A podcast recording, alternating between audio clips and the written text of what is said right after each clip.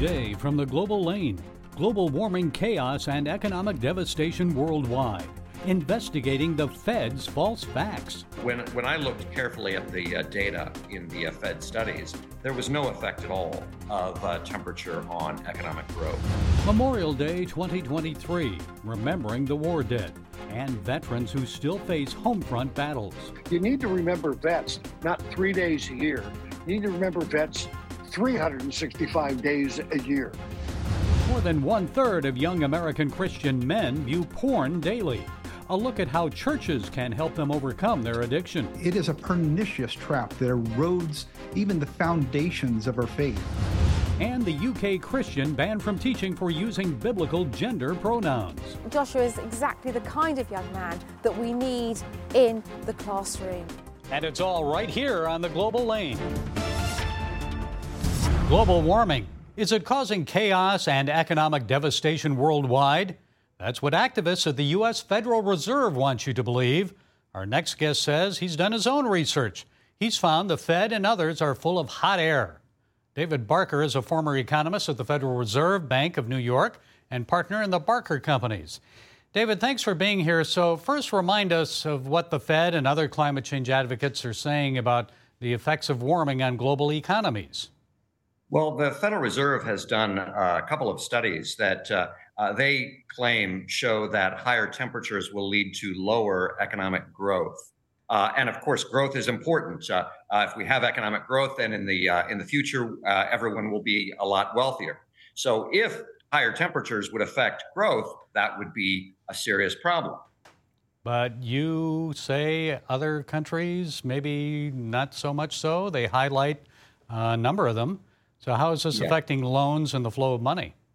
Oh, well, so the Federal Reserve wants to uh, use climate change uh, as a, uh, well, they, they want to uh, force banks to, uh, uh, to look at their climate risk, and which I believe will lead eventually to lending restrictions. policy, that the Federal Reserve is trying to make climate policy through the banking system. Well, the problem. What are yeah. some of the countries that they're talking about here, and, and what is the problem with it? Well, so the research that they did was looking both at state by state data in the United States and country by country data around the world. And when I looked carefully at that research, there were all kinds of problems. So, for example, every country in the world was weighted equally. China weighted the same as St. Vincent, a tiny country in the Caribbean. And a few small countries have very unusual economic circumstances. Some might have giant oil discoveries in a year that happened to be a little bit cooler than average. Other countries had catastrophes that had nothing to do with climate change. But those small countries threw the statistical results off. They used very sophisticated statistical techniques, but those small countries magnified the effects uh, that they were looking for. And when I made some very simple and reasonable adjustments, their results went away. Well, I know I've been to a lot of these countries, and uh, one, for example, Sudan. And I, I, noticed 30 years I've been going to Sudan, and it nothing has changed. I mean, people were starving back uh, 30 years ago. They still are today. Uh, it's just the way their climate is there, and they've cut down all the trees. Um, so, how much of this is legitimate, though? Is there a legitimate uh, concern here? No. When when I looked carefully at the uh, data uh, and corrected some of the errors in the uh, Fed studies, there was no effect at all of uh, temperature on economic growth. Uh, you know, there, again, it was driven by a few outlier countries that were affected by factors completely unrelated to climate change. Well, how does all this credit system then uh, come in, where you, you buy credits and uh, you know you like you said, China is given the same type of treatment as the United States when they're one of the greatest polluters out there. Well, yes, that's a, a, a an important issue. That uh, no matter what we do, uh, if the rest of the world uh, doesn't take climate change seriously and continues uh, uh, with the current practices, then what we do will have no effect at all, uh, even if you accept the premises behind the climate change movement. What else did you find, David, in your research? Well, I found basically that there was uh, that that there's no reason to fear economic catastrophe from climate change. some of the best research that has been done on the economic effects of temperature uh, were by uh, William Nordhaus, Nobel Prize winning economist. Now, he believes in doing some things about climate change, but his research shows that it's not a coming catastrophe. And if you think about economic growth, if we continue to have normal economic growth over the next several decades, that will completely swamp any effect of, uh, of climate change. In other words, if climate change might reduce GDP by a few percentage points, we're going to 2% growth a year for the next 80 years will mean that we're all five times richer in the future than we are now. And so being five, 4.9 times richer instead of 5.1 times richer is not a catastrophe. I think maybe uh, the debt ceiling and our budget here in the U.S. Uh, should be more of a concern. So, what response did you receive from the Fed and others when you pointed out the errors in their findings and their advocacy? Uh, no response at all. Uh, in fact, uh, my findings were published in an academic peer reviewed journal uh, called Econ Journal Watch, which uh, the mission of that journal is to publish critiques of articles that are in other academic journals. And uh, that journal provides space for authors who are critiqued to respond. And that offer continues to be open but not a word from the Fed, and not a word from most of the press either. Uh, they uh, lavished attention on these studies when they were first published, but there has been no news coverage of uh, the fact that they've been debunked. And, and you have a PhD. Have, have, your writings been peer reviewed? Yes. Yes, uh, and uh, in fact, these papers that critiqued the uh, Federal Reserve were yeah, were peer reviewed, and I have published peer reviewed uh, research in uh, on other topics also. So, David, finally, is this all about money? Well, there certainly is money to be made uh, on, on on climate change. there are companies that are manufacturing all sorts of things that they hope to promote, in, of course, including electric vehicles. Uh, solar farms, uh, windmills, uh, heat pumps, uh, all kinds of things like that. And uh, so it, it's certainly worth considering uh, that when there's a group pushing an agenda like this and there are is money to be made, whether there's a connection there. Okay, we've got about 30 seconds. What do we do about it?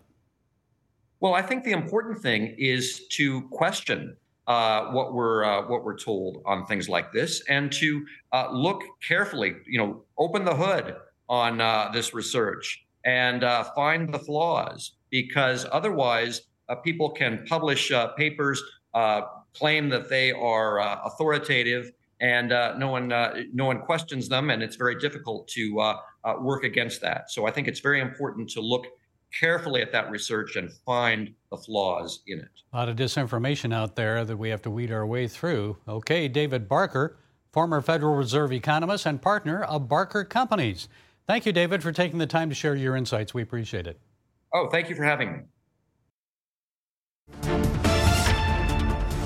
Memorial Day is a time when Americans remember their war dead. But what about those who fought and survived? Those veterans who now suffer from disabilities, PTSD, or die from suicide. Many veterans and their families are still facing hardship and suffering on this Memorial Day weekend and every day. Here's a look back at a conversation with Michael Reagan, the son of America's 40th president. Mr. Reagan is president of the Reagan Foundation, a best selling author and syndicated columnist. Michael, always good to talk with you. I want to discuss uh, the Legacy Foundation and what you're doing to honor your dad and veterans, but 1st mm-hmm. your father. Uh, he held a special place in his heart for American war heroes and servicemen and women. What would he think about the way our veterans are being treated today, or should I say mistreated? I, I, think he, I think he'd be very upset. He was very upset back in the 1970s, the way they were being treated, especially when they came home from Vietnam. And he did something about that. And he would make sure that our veterans were treated with great respect. Uh, those who are coming home, those who are here, the need really all the help they can get, especially when you have so many committing suicide on a regular basis, up 46% in this last year. He would try to get to the bottom of it and say, what can we do to help these vets? And I think people really need to understand. I think what he would tell people is you need to remember vets, not three days a year. You need to remember vets 365 days a year. And unfortunately, we only do it three days instead of 365 days. But we need to think about that all the time not just part of the time. I know some friends of Gold Star families have expressed concern that illegal immigrant families separated from their children at the U.S. southern border are being awarded nearly $1 million, while family members of U.S. servicemen killed in Afghanistan receive only about a $100,000 death gratuity. What does this say about government's attitude towards our servicemen and women and veterans? Well, in, in the world of defund the police, uh, is anybody really surprised by any of this that's going on, where you really lack respect for those who are in fact protecting us, and you have all this disdain for them and the people of America while reaching out. And it's really all about elections. It's all about bringing people in here, giving them money uh, to get them to vote, so it keeps you in power uh, for a much longer period of time and we just can't afford to allow these people to be in power that length of time. We need to do something about it. We need to have a voice. We need to say something. We need to stand up and say, I've I've taken all I'm going to take and, and really get involved. And don't sit back and say, well, it doesn't it doesn't mean anything if I vote. It means a lot if you vote. You need to show up. And I know you're doing a lot to help our veterans. Uh, please tell us what you are doing uh, to help with your Walkway to Victory program. Actually, Walkway to Victory is, is a great program we started a few years ago. We started with the Reagan Legacy Foundation supplying scholarships to the men and women aboard the USS Ronald Reagan. That's where this flight jacket comes from. They made it for me. And it's been a great program ever since the early 2000s when we christened the USS Ronald Reagan in 2001 in Norfolk. And since then, we've kind of expanded it. And you might remember my father was the first president to actually speak at Normandy on D Day. And since then, every other president's gone to Normandy on a D Day of their administration and, in fact, spoken. And people love him and really respect him for what he's done for the World War II vets. And remember, my dad uh, did 300 you know, films during that period of time, uh, teaching uh, kids how to use a parachute, how to swim, all these other programs that he did during the Second World War. And so I thought, what we could we do to honor his memory and legacy of how well he felt about those who served and honor those who did serve back in the Second World War. And so we created the Walkway to Victory at Sainte-Mère-Église, Normandy, France. It's an unbelievable place for the 101st and 82nd Airborne. It's their Gettysburg, if you will. And we thought about putting together a walkway where people could go online, buy a brick, and have it inlaid in the ground at Sainte-Mère-Église to remember that person who, in fact, served in the European theater during the Second World War. And we're up to now somewhere between 1,000 and 1,200 bricks have been laid. People put the names of their loved one, grandparents, whatever it might be, who served. And those who don't know someone can go to ReaganLegacyFoundation.org and or send a check to us, put in the memo, Brick Project, and we will find a, a World War II vet that served the European theater, put his name on it or her name on it, put it in the ground and lay it in the ground, and then send you the information so you know exactly who you sponsored for people to remember that's there at Sainte-Mère-Église at the uh, Walkway to Victory, in the Walkway to Victory at the Airborne Museum. Michael Reagan, president of the Reagan Foundation, author and syndicated columnist. Thank you, Michael, for being with us. We appreciate it. Thanks for having me.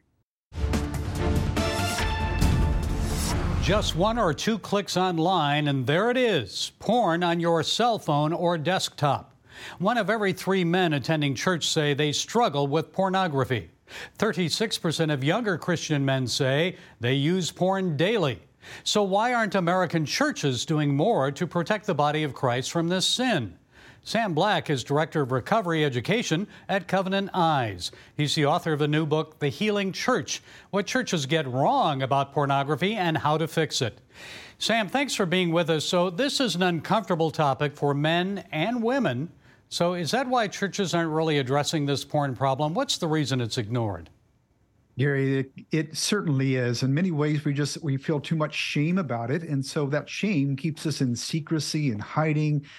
And uh, that's not God's plan. He wants to create. He's not afraid of our sin. He's not afraid of of the impact pornography is having on the church. He it, the church is his idea. He it is God's plan A. We want to create a redeeming and hopeful church where people can deal with within a safe place and a safe process to really create healing within the church itself. And, and, I'm sure he wants us to talk about it, bring it out into the open.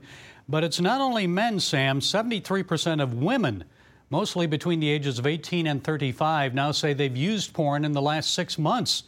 What effect is that having on relationships, especially on marriages?